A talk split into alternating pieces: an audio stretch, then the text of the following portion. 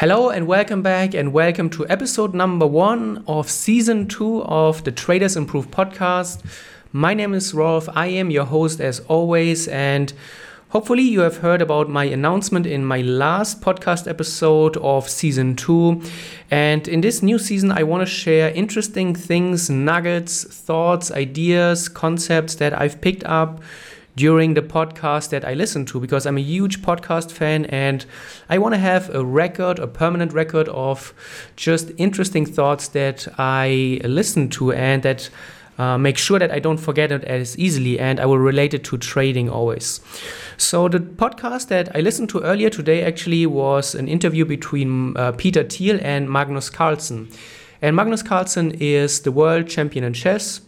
He's also the highest ranked player in chess history.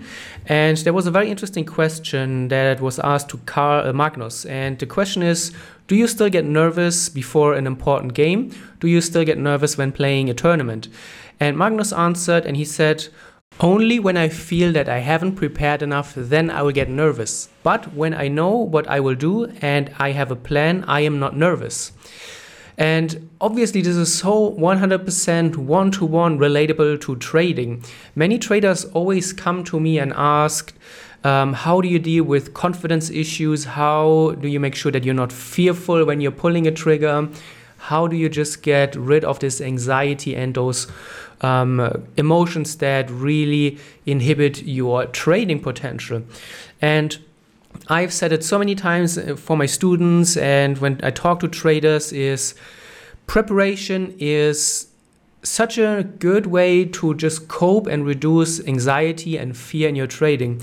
If you know that you couldn't have done anything more in your preparation, you will uh, be much, much less um, uh, fearful and you will trade with more confidence. So, in trading, how does it look? You do your trading plans in the morning, you journal all of your trades without exception, you review your trades, you make sure that you know exactly what you're going to do in your trading day before you sit down. So, it means in the day before, you have gone through all of your markets, you have done your trading plans, you know when to get in, what has to happen before your trade triggers, you know where your stop will go before you get in, you know and have identified potential target areas so that you don't have to figure that out on the fly.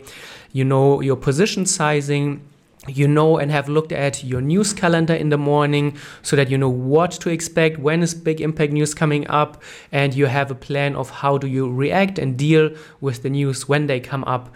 You know how you're going to approach your trade management. Do you just let it play out and you favor a set and forget approach or do you have an active approach? Do you trail your stop loss? When do you trail it? How do you trail it?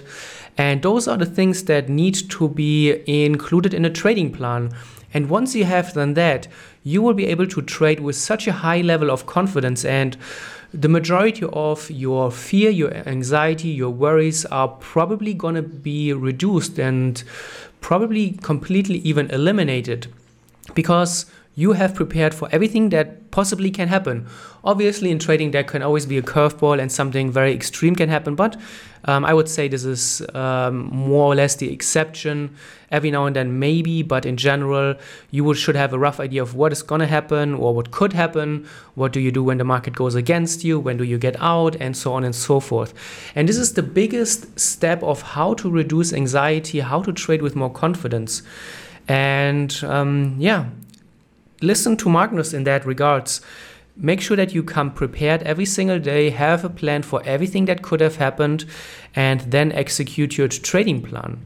And as always, from now on, I will put the link to the podcast that the idea is coming from in the show notes below.